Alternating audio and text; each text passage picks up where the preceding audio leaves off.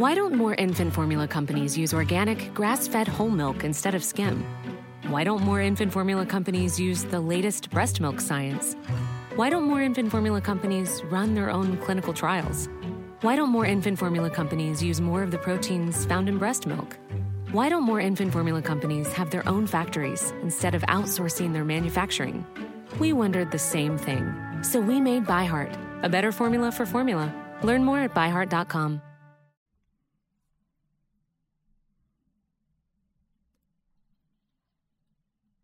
یه اصطلاحی هست بین پناهجوها که به هر بار که سعی می‌کنن از هر مرزی رد بشن میگن گیم زدن. قبل از اینکه برسیم به اصل داستان هر کدوم از ما تقریبا یه گیم ناموفق داشتیم. یعنی مثلا فردین یه بار تا مرز آبی یونان و ایتالیا رفته بود، قایقشون شکسته بود و دستگیرشون کرده بودن. چند روز بعدم دیپورتشون کرده بودن دوباره ترکیه. دماوند زمینی رفته بود. پنج روز رو توی جنگلای مرز ترکیه و یونان مونده بودن و ماشینی که قرار بود بیاد دنبالشون نیومده بود. خلاصه موفق نشده بودن برن و برگشته بودن استانبول. منم یه بار گیم زدم. یه شب توی استانبول قاچاقچی بهمون خبر داد که آماده باشین صبح حرکت می‌کنیم. اون بار پنج تا قاچاقچی مسافر داشتن که همه با همدیگه یه قایق و اجاره کرده بودن که ما رو برسونه به ایتالیا. جمع شدیم و یه مسیری رو توی جنگل پیاده رفتیم تا رسیدیم به محل قرار. منتظر موندیم تا همه واسط ها و افرادشون بیان. ولی یکی از واسط ها نیومد.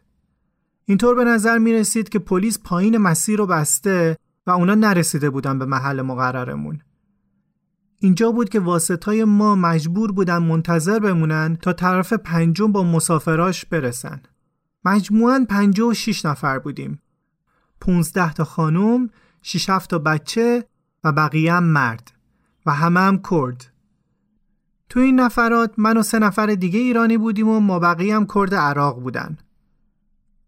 قاچاقچیا که انگار کارشون قلوف کردن و در باغ سبز نشون دادن باشه گفته بودن توی قایقی که قرار ما رو برسونه به مقصد همه نوع شیرینی و خوراکی هست و بهتر کولاهامون سنگین نکنیم ما هم تنها چیزایی که برداشتیم چند تا نون توست بود و دو سه تا بطری آب معدنی و کره بادم زمینی و یکی دو تا سیب اون موقع تیر ماه بود و هوا خیلی گرم و شرجی بود و هم شدیدن استرسا همین باعث می شد که خیلی احساس گرسنگی نداشته باشیم. یه لغمه کوچیک از نون کره صبح و شب یه روز رو برامون رد می کرد. اما شدیدن تشنه می شدیم.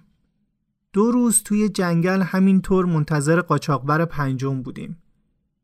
اما مشکل از موقعی شروع شد که روز دوم آبمون تموم شد.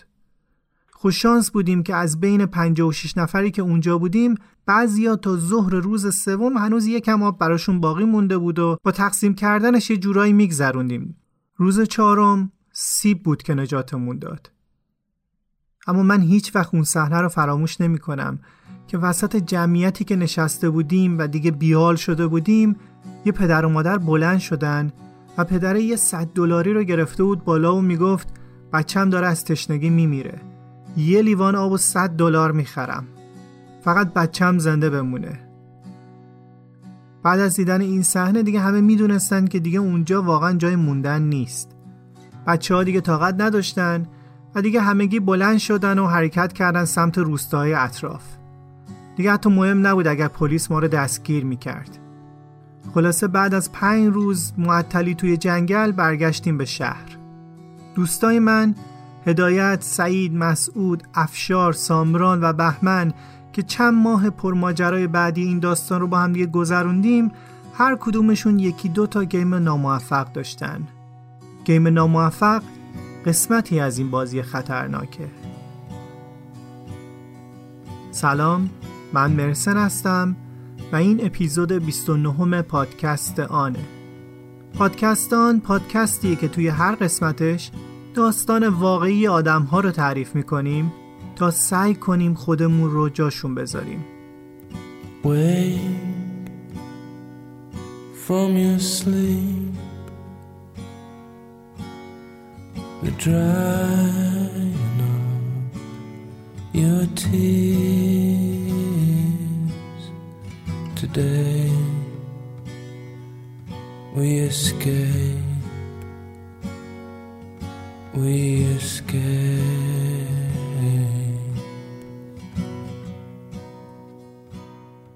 ممنونم از حمایت همیشگیتون از پادکست آن و مرسی از محبتتون که همیشه پیگیر هستین که داستان بعدی پادکست کی منتشر میشه. من تمام سعیم اینه که فاصله بین اپیزودها کم باشه ولی پیدا کردن و تحقیق و نگارش داستانهای اورجینال واقعا زمان بره و وقت و رضایت شما برای ما خیلی خیلی مهمه. امیدوارم در آینده شرایطی پیش بیاد که داستانها رو سریعتر آماده و منتشر کنیم. خب بریم سراغ اسپانسر این اپیزود.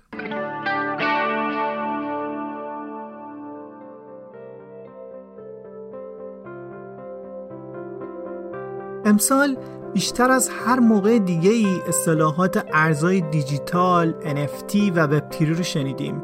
بعد شما هم یا از قبل در موردش می‌دونستین یا کنجکاف شدید و سرچ کردین در موردش. اسپانسر این اپیزود بیت میته. بیت میت یه صرافی آنلاین برای خرید و فروش و تبدیل ارزهای دیجیتاله مثل بیت کوین. اونایی که تجربه معامله تو صرافی های مختلف رو دارن می‌تونن سادگی و سرعت بیت میت رو به راحتی متوجه بشن. کاربرا می‌تونن بعد از ثبت نام که خیلی هم سریع انجام میشه خیلی راحت و 24 ساعته ارزهای دیجیتال رو معامله کنن.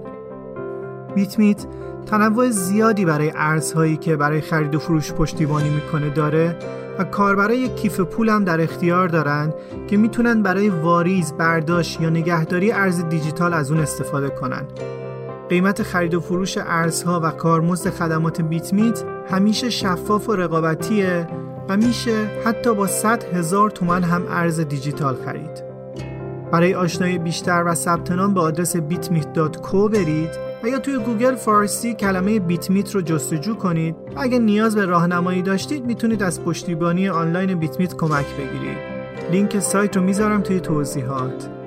صرافی آنلاین بیت میت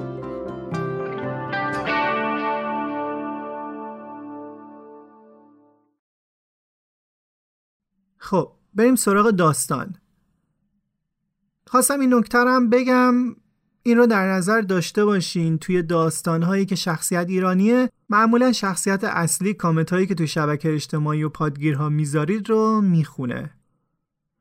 من می‌تونستم مبین باشم تو می‌تونستی مبین باشی.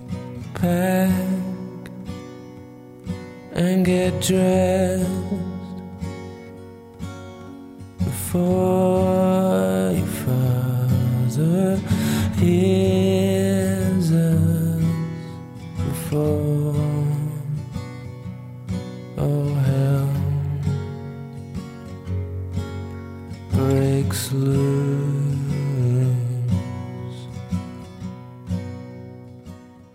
سلام. من مبینم. اصالتا کردم متعهلم و یه بچه دارم. پاوه به دنیا اومدم و گیلان زندگی می‌کنم. اگر از زندگی روزمره‌ای که داشتم لیسانس معماری، بیکاری، همسر و پدر بودن و دشواری های زندگی خیلی ساده بگذریم اول داستان منم تفاوت زیادی با بقیه داستانهای پناهجوها نداره. منم از طریق دوستا و آشناهایی که با شیوه غیر قانونی از کشور رفته بودن و رسیده بودن به مقصدشون تا حدودی به فکر مهاجرت افتادم و با خودم فکر کردم که احتمالا این مسیر با سختیاش نهایتا ارزشش رو داره. چرا؟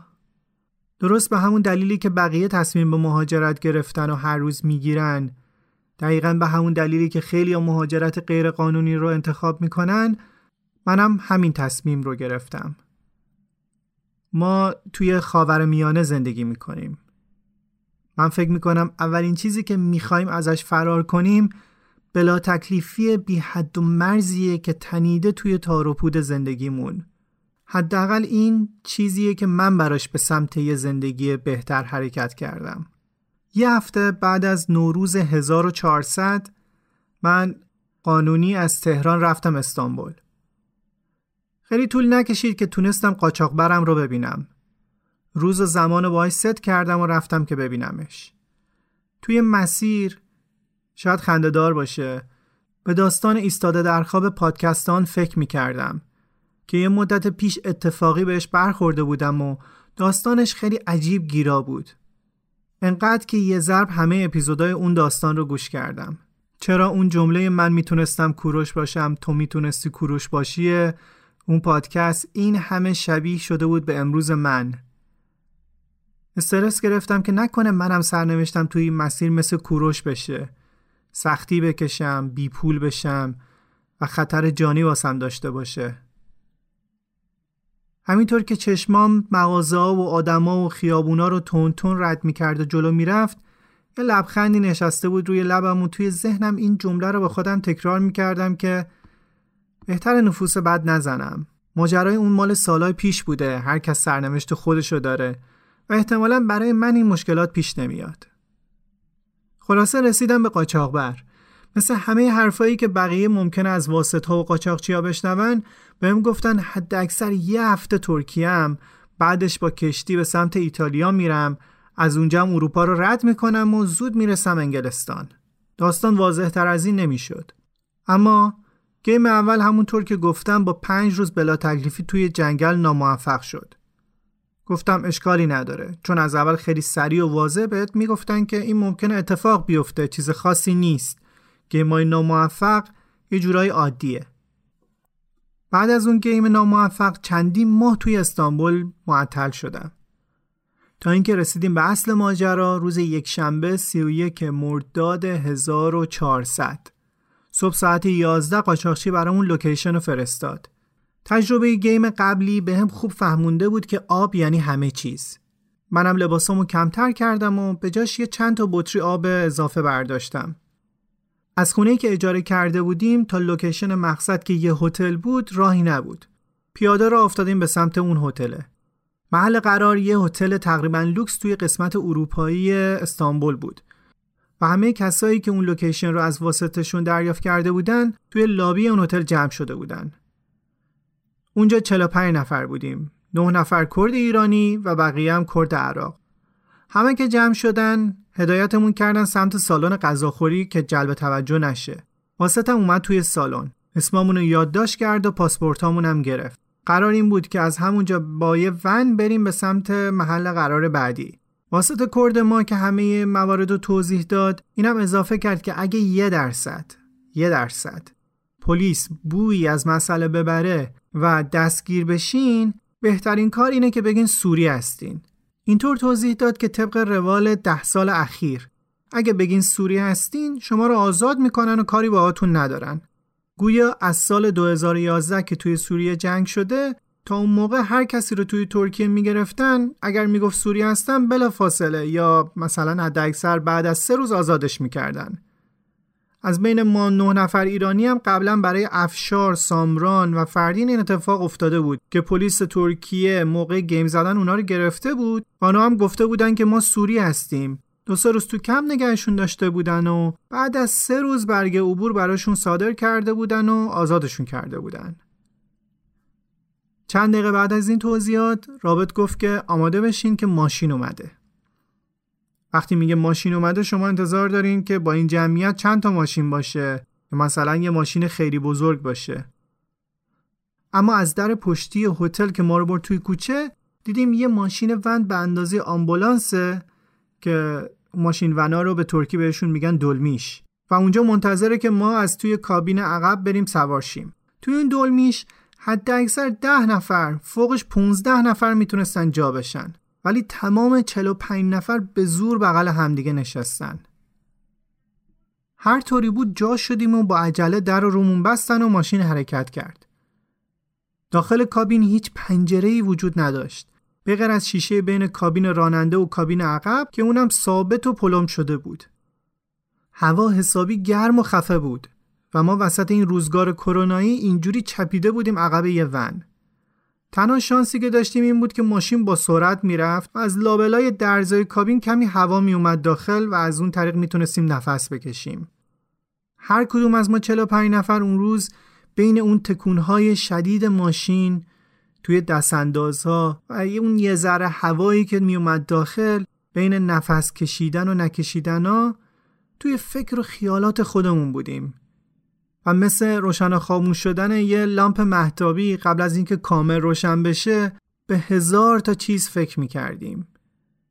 اینکه امشب قرار کجا باشیم؟ که می‌رسیم به قایق؟ اصلا می‌رسیم؟ آبای ترکیه تا ایتالیا رو چجوری رد می‌کنیم؟ یعنی چهار پنج روز دیگه ایتالیاییم؟ تقریبا 15 تا 20 دقیقه از مبدا فاصله گرفته بودیم و ماشین داشت با سرعت حرکت می‌کرد. این یعنی فقط چند کیلومتر از استانبول دور شده بودیم که صدای آژیر پلیس لامپ محتابی آرزوهامون رو کامل خاموش کرد. نفسامون توی سینه حبس شده بود. وحشت کلمه خیلی کوچیکیه برای توصیف حسی که اون لحظه داشتیم تجربه می کردیم راننده نمی‌خواست بیسته. پیچیده بود توی خاکی و ما از تکونای شدیدتری که میخوردیم و صدای آژیرا که قویتر می‌شد و فریادای ایست ایستی که به ترکی توی بلنگو گفته می‌شد میفهمیدیم که اوضاع خیلی خرابه و این همون یه درصد لعنتیه که اتفاق افتاده. بالاخره شلیک چند تا گلوله به تایرهای ماشین و چند تا تیر هوایی باعث شد که ون ترمز کنه. ون ایستاد. درست مثل قلب تک تک ماهایی که حالا هوایی برای نفس کشیدن هم نداشتیم. یهو هدایت منو به خودم آورد. دیدم که حالش خیلی خیلی بدتر از بقیه است. هدایت آسب داشت و اون فضای دم کرده بی اکسیژن ون و تمام اون فشار عصبی که توی اون چند دقیقه متحمل شده بود واقعا داشت جونش رو می‌گرفت. تابستون بود و ما هم محبوس بودیم توی فضای کوچیک بدون هیچ روزنه ای داشتیم توی ابتدایی ترین محله مهاجرتمون میمردیم. پلیسا تعدادشون کم بود انگار میترسیدن از اینکه کسی فرار کنه برای همین در ونو باز نمی‌کردن. دماوند که وضعیت هدایت رو دید پا شده شیشه بین کابین رو با پاش شکست. راننده رو دستگیر کرده بودن و شیشه های جلوی هر دو بالا بودن و این شکستن شیشه هم هیچ توفیری نکرد. بعد هممون شروع کردیم به کوبیدن به در و دیوار ون. اما باز کسی در وا نمی کرد. داد می زدیم. برای اینکه هوایی نبود فریاد می کشیدیم. بالاخره چند تا از ژاندارما اومدن و در رو باز کردن و هدایت که از هوش رفته بود و با کمک سعید از ون خارج کردن. بقیه آب از تو کلاهاشون در آوردن تا سعید به سر و صورت هدایت بپاشه و حالش بهتر بشه. اما ما هنوز داخل بودیم و از شدت بی اکسیژنی و گرما به خودمون میپیچیدیم. تقریبا 15 تا 20 دقیقه گذشت که ما رو یه نفر یه نفر پیاده کردن و خوابوندنمون روی زمین خاکی. بعد دیدم به غیر از اون ونی که ما توش بودیم یه ون دیگه ای هم هست که حدود 20 نفر توش بودن و اونا هم همونجا به شکم خوابونده بودن روی زمین.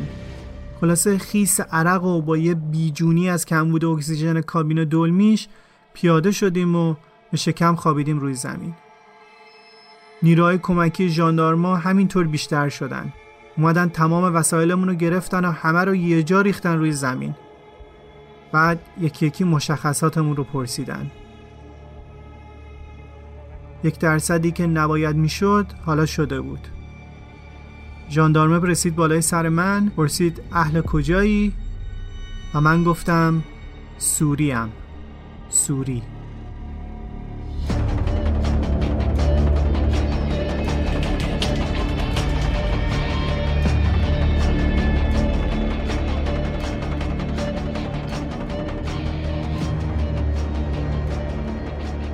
یه چند ساعتی رو توی حالت بازداشت همونجا بودیم. طرفای اصر وقتی هوا داشت تاریک می‌شد چند تا اتوبوس اومدن و سوار شدیم و رفتیم اداره ژاندارمری. توی حیات اداره دوباره اومدن اسم مشخصات تک تکمون رو پرسیدن و این دفعه ثبت کامپیوتری هم کردن. ما هم اسم خودمون رو مادر پدرمون رو عربی گفتیم و منتظر شدیم. شب رو هم گفتن که روی همین کف بتونی حیات بخوابین.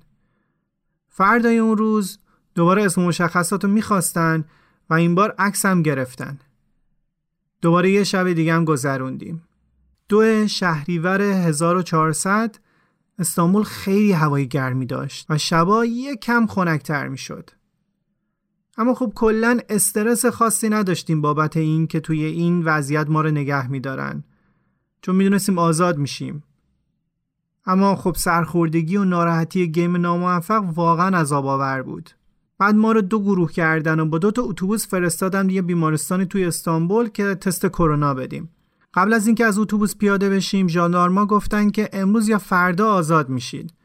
با ما همکاری کنید فکر فرار به سرتون نزنه. ما این تست کرونا رو بگیریم بعد برگردیم اداره ژاندارما و برگاهاتون رو بهتون بدیم. بعد ده نفر ده نفر از اتوبوس پیاده می شدیم و تست می‌دادیم. توی بیمارستان موقعیت برای فرار زیاد بود اما خب دلیلی نداشتیم که فرار کنیم. وقتی که می‌تونستیم آزاد بشیم بهمون برگه عبور میدن می‌تونیم آزادانه بچرخیم توی شهر. برای چی برای خودمون درد سر درست می‌کردیم؟ خلاصه تست و دادیم و برگشتیم دوباره اداره و هوا داشت تاریک می‌شد. من با یکی از این ژاندارما رفیق شده بودم. ازش پرسیدم که پس کی آزاد میشیم؟ گفت دقیق نمی‌دونم اما فکر کنم قرار شما رو بفرستن یه کمپ. همین امشب ساعت 9 و 20 ساعت هم راه تا اینجا. به یه شهری به اسم قاضی انتاپ. یه شهری نزدیک مرز سوریه. ساعت 9 شب دستبند بهمون زدن و سوار دوتا اتوبوس شدیم و توی هر کدوم از اتوبوس هم پنج تا ژاندارم مسلح بود و از در اداره اومدیم بیرون. استانبول شهر قشنگیه. از بین شهر با اتوبوسی که بیشتر شبیه زندان بود تا یه وسیله نقلیه ساده داشتیم عبور می‌کردیم. کافه ها، رستورانا، خیابونا.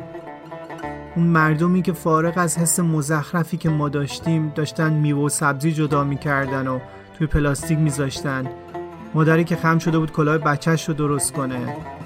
گربه ها، سگا، پرنده ها همه چیز انگار قشنگ بود جز اون اتوبوسی که ما توش بودیم.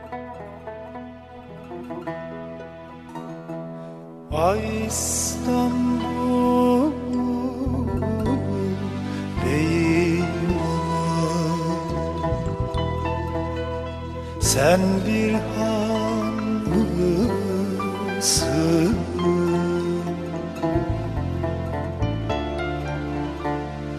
Varan de beyler aman yudan sen و همشون خوب نگاه می‌کردم و انگار یه غمی نشسته بود توی دلم. اما خب خودم رو جمع جور کردم و به روشنایی بعدش فکر کردم. خودم می‌گفتم اشکال نداره. چند روز اینطوری و بعدش دوباره درست میشه. بعد از 7 ساعت که با اتوبوس داشتیم توی جاده می‌رفتیم حس کردیم که نیاز داریم بریم سرویس بهداشتی. به ژاندارما گفتیم یه جایی توقف کنن تا همه برن دستشویی. ولی خب انگار اصلا براشون اهمیتی نداشت. هیچ واکنشی نشون ندادن. صبر کردیم. اما بازم هیچی. بعد نیم ساعت دوباره گفتیم. دوباره هم بی اثر. سعید که یکی از ایرانی های گروه بود از ته اتوبوس با پرخاش و اعتراض داد کشید و دیدیم که یکی از جاندارما رفت طرفش و با مشت طوری کوبید به سرش که سرش خون اومد. حالا دیگه برای ابتدایی ترین نیازامون تحقیر شده بودیم. برای آب، هوا و حالا هم رفتن به سرویس بهداشتی. خیلی ناراحت شدیم ولی چیزی هم نمی‌تونستیم بگیم. سکوت کرده بودیم. هممون. برای رفتن به دستشویی سر سعید داشت خون می اومد چی می‌شد گفت؟ بعد از حدود دو ساعت بالاخره اتوبوس ایستاد و یکی یکی ما رو با دستبند بردن سرویس و برگشتیم و دوباره ادامه مسیر به طرف قاضی انتاب. تمام چیزی که توی مدت تا زمانی که به مقصد برسیم بهمون دادن فقط یک کیک و آب میوه بود. فردا بعد از ظهر روزی که حرکت کرده بودیم حدود ساعت دو به قاضی انتاب رسیدیم. اتوبوس ها رفتن داخل حیات هلال احمر شهر. یه نفر از اعضای هلال احمر اومد سمتمون و پرسید مشکلی یا مریضی داریم یا نه؟ گفتیم چرا؟ چند نفرمون مریضن. ژاندارما زدن ربات پای دماوند رو پاره کردن. و این ژاندارمی که الان همراهمونه زده سر سعید و شکسته و خون اومده از سرش. اعضای هلال احمر خیلی بی تر از چیزی که فکر می کردیم از این قضیه گذشتن و برگه ها رو برای ژاندارما امضا کردن. از هلال احمر اومدیم بیرون و بعد از حدود یه ربع ساعت رسیدیم به کمپ قاضی انتاب. کمپ تقریبا 5 کیلومتر از شهر فاصله داشت و بالای یه تپه‌ای بود مشرف به شهر.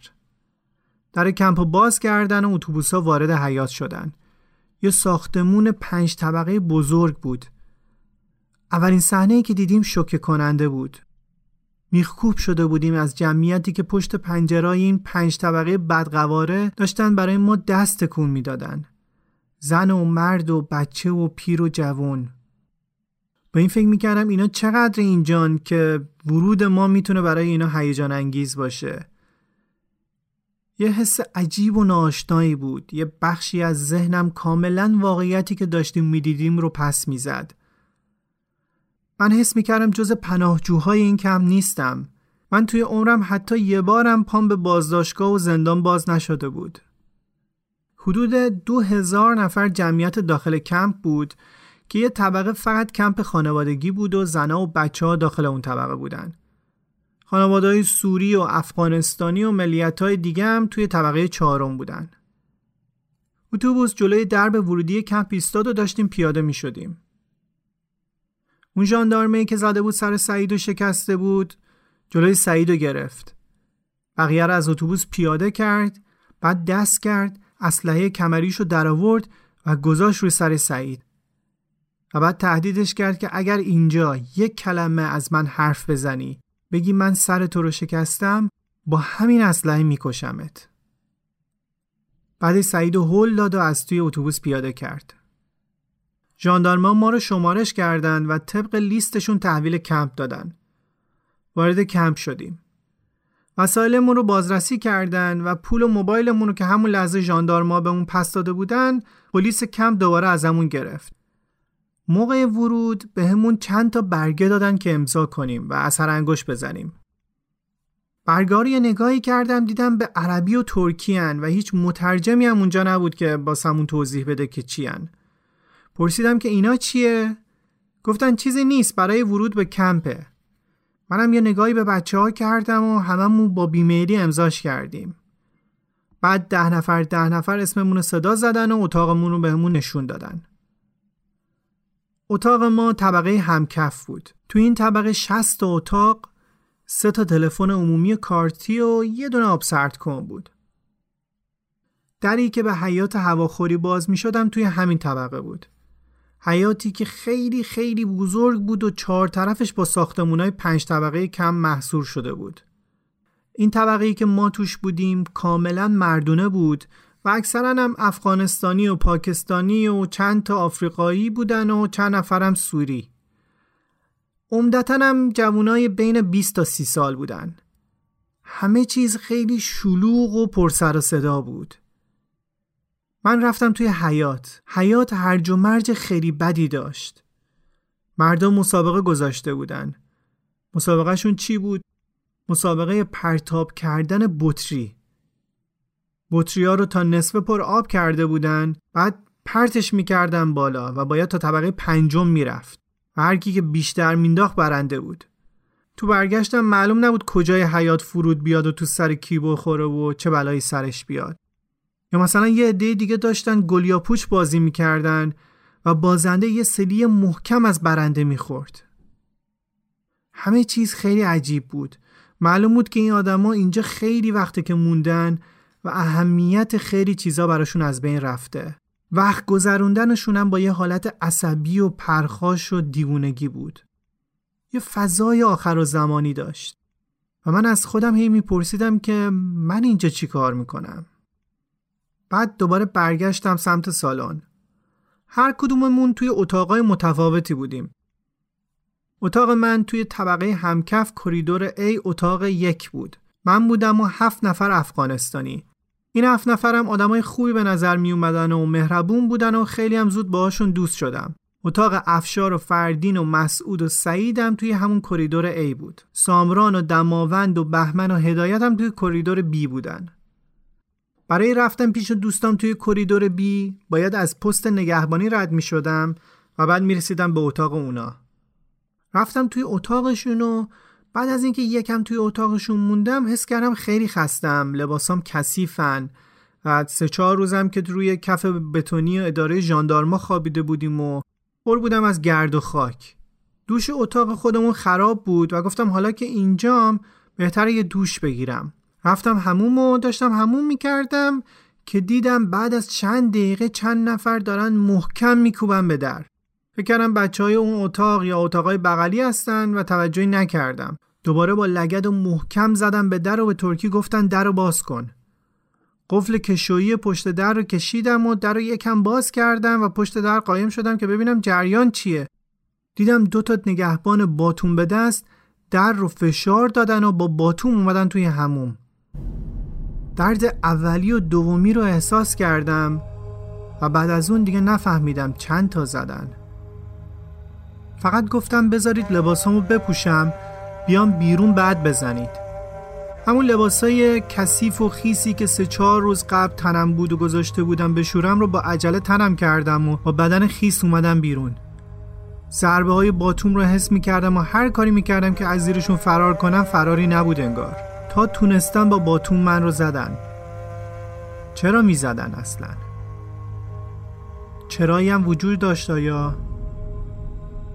اصلا من چرا اونجا بودم؟ برگشتم توی کریدور خودم.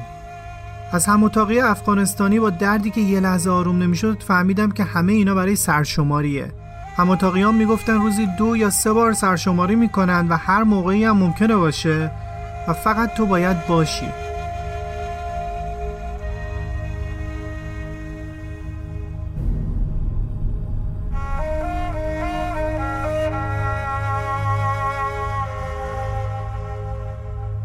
همینطور که داشتم با هم اتاقی افغانستانیم صحبت می‌کردم یکی از اونا که یه ترکی دست و پا شکسته ای بلد بود فهمید که یکی با صدای بلند گفت هواخوری. و بعد همه حمله ور شدن به سمت در و ما هم پا شدیم رفتیم به سمت حیات رفتم یه گوشه نشستم. دوستامون از اتاق دیگه هم اومده بودن و جمع شدیم دور هم. فقط به حیات نگاه می‌کردیم. حرفی نداشتیم بزنیم. یه حیات خیلی بزرگ روبروی ما بود که به راحتی 400 500 نفر توش جا می شدن. مثلا تایم هواخوری بود.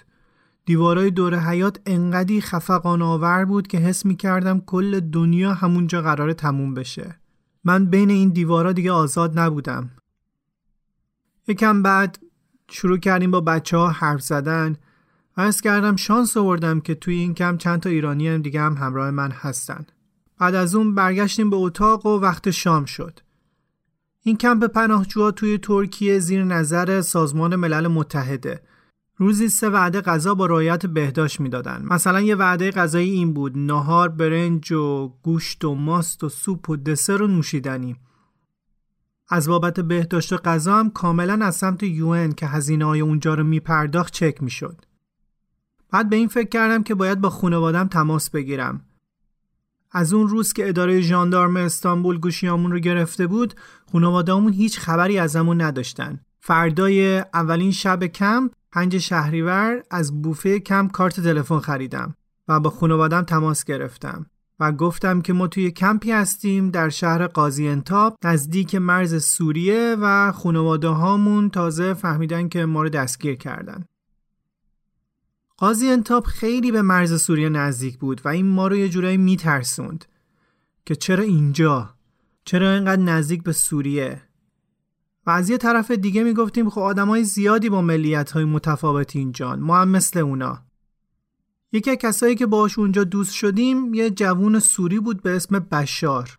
یه جورایی با ما رفیق شده بود و وقت میگذروند و سعی می‌کردیم دست و پا شکسته با هم ارتباط برقرار کنیم. خلاصه با این وضعیتی که دو روزی گذشت. توی اتاق نشسته بودم که از هم اتاقیم پرسیدم که شما هم موقع ورود به کمپ چیزی امضا کردین؟ اصلا انگوش ازتون گرفتن؟ یه حالت صورتش برگشت و گفت نه. کسایی که می‌خوان دیپورت بشن باید امضا کنن. و اونجا بود که خیلی نگران شدم. رفتم به بچه ها گفتم و دیدم احتمال اینکه این اتفاق بیفته هست. بعد با بچه ها تصمیم گرفتیم که واقعیت رو بریم بگیم بگیم که ما سوری نیستیم. جمع شدیم با ما و کردای عراقی و رفتیم پیش نگهبان. گفتیم که ما به توصیه قاچاقچیمون گفتیم که سوری هستیم تا دیپورت کشور خودمون نشیم. ما که گفتیم سوریه هستیم نه نفرمون ایرانی هستیم و 55 نفرمون عراقی.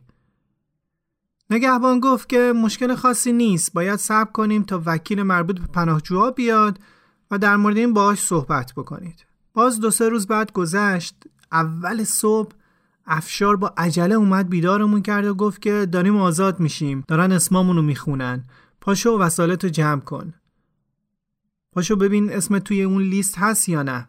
اسم همه نفراتی که با من توی کریدور A بودن رو خوندن. تنها اسمی که گفته نشد اسم من بود. خیلی مسترب و مستحصر شدم که یعنی چی شده؟ چرا اسم همه رو خوندن و منو نه؟ بعد گفتم که خدایا آخه این چه تقدیریه؟ ساعت نه صبح شد و افشار و فردین و مسعود و سعید با 25 نفر از عراقیایی که با ما اونجا بودن رو سوار ماشین کردن و بردن بیرون کمپ. دماوند و هدایت و سامبران و بهمن که توی کریدور بی بودن و مثل من هنوز اسمشون خونده نشده بود نگران بودن. البته بیشتر برای من نگران بودن چون معلوم بود که هنوز کریدور بی رو بررسی نکردن. ظهر شد و اسم حدودا 35 نفر رو خوندن و اسم 35 هم اسم من بود. یه نفس راحت کشیدم و حس کردم که نه انقدر هم بدشانس نیستم. گفتن که بعد از نهار آزادین اتوبوس میاد دنبالتون از اینجا میرید. موقع نهار من داشتم به دوستام که صبح آزاد شده بودن فکر می‌کردم. اینکه الان کجا هستن؟ کلا شرایط طوری نبود که حس امنیت داشته باشیم.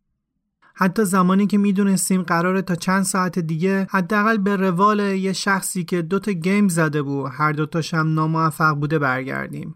بازم یه نقاط سیاهی توی ذهنم موجای منفی میفرستاد.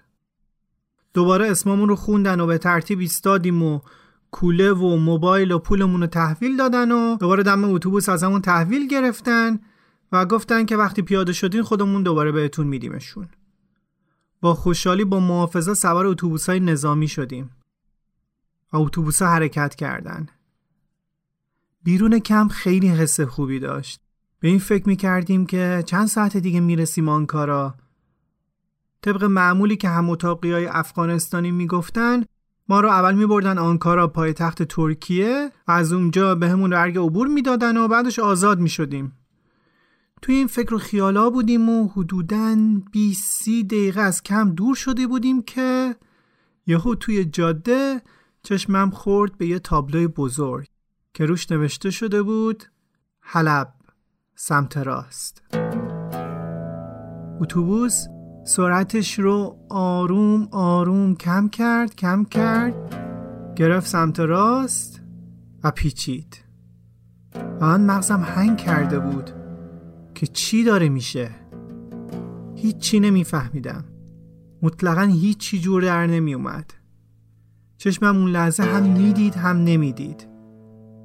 مغزم اصلا کار نمی کرد یه چند ثانیه طول کشید و بعد گفتم نکنه قرار ما رو دیپورت کنن سوریه. سوریه که جنگه. صورت مسافرهای دیگه هم مثل گچ سفید شده بود. یه چند دقیقه گذشت و ما توی بحت و وحشت فرو رفته بودیم و دهنمون اصلا باز نمی‌شد یه چیزی بگیم تا اینکه رسیدیم به مرز زمینی و یه دروازه بزرگ خروج از ترکیه و ورود به سوریه. من سرگیجه گرفته بودم. بدنم رو احساس نمی کردم همه وجودم سعی داشت باور نکنه این چیزی که خیلی واضح و مسلم داشت اتفاق می افتاد یهو متوجه صندلی کناریم شدم. یه پسر دروش هیکل بدنساز عراقی نشسته بود و از شدت فشار روحی نفسش بالا نمی اومد. و البته عجیب نبود که اینطوری بشه چون فکر می‌کنم بقیه هم در آستانه همچین ریاکشن هایی بودن. واقعا نمی‌تونست نفس بکشه.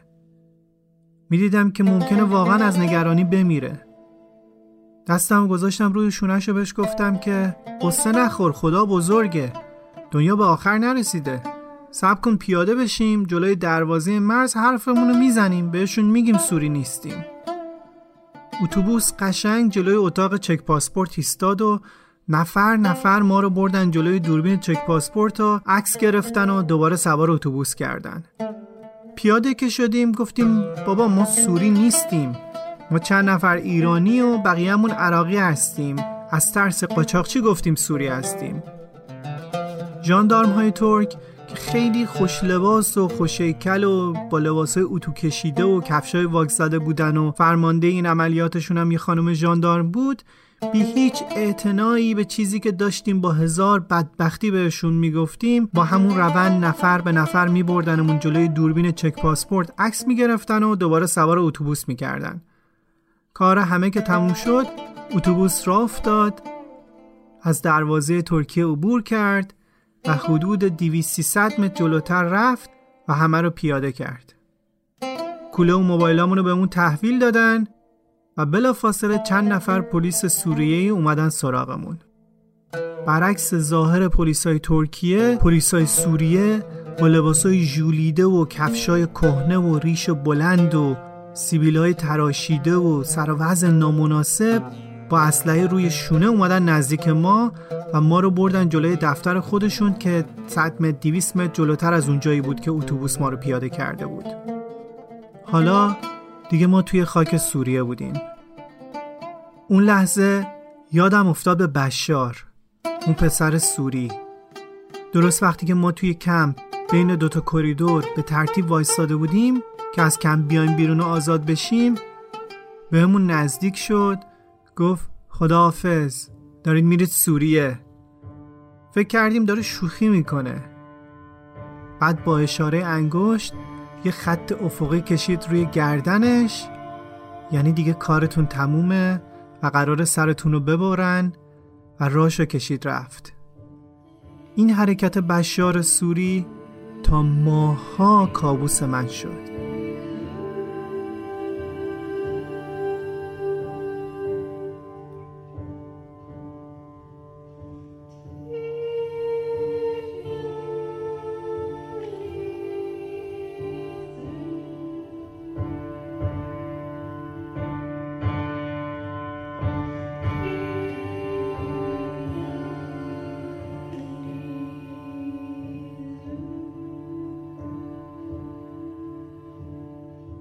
این بود قسمت اول این داستان.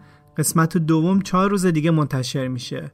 اگه دوست داشتین می‌تونید به پادکست آن donate کنید تا ما با فراغ بال بیشتری بتونیم پادکست رو تولید کنیم. لینک حامی باش و PayPal توی توضیحات هست. خیلیا برای شکل‌گیری این داستان به ما کمک کردن. تینا، شیلر، عسل، مهسا، نوا، آنایتا، مهشاد، آمیتیس، نرجس، مرواری، دیبا، رضا و آیشین. خیلی ممنونم ازشون. و همینطور ممنونم از نکیسا برای ادیت ممنونم از نازنین برای کمک در نگارش و بچه های ارسی برای انتخاب موسیقی و اسپانسر این اپیزود بیت میت. واسطون بهترین ها رو آرزو می‌کنم و خدا نگهدار.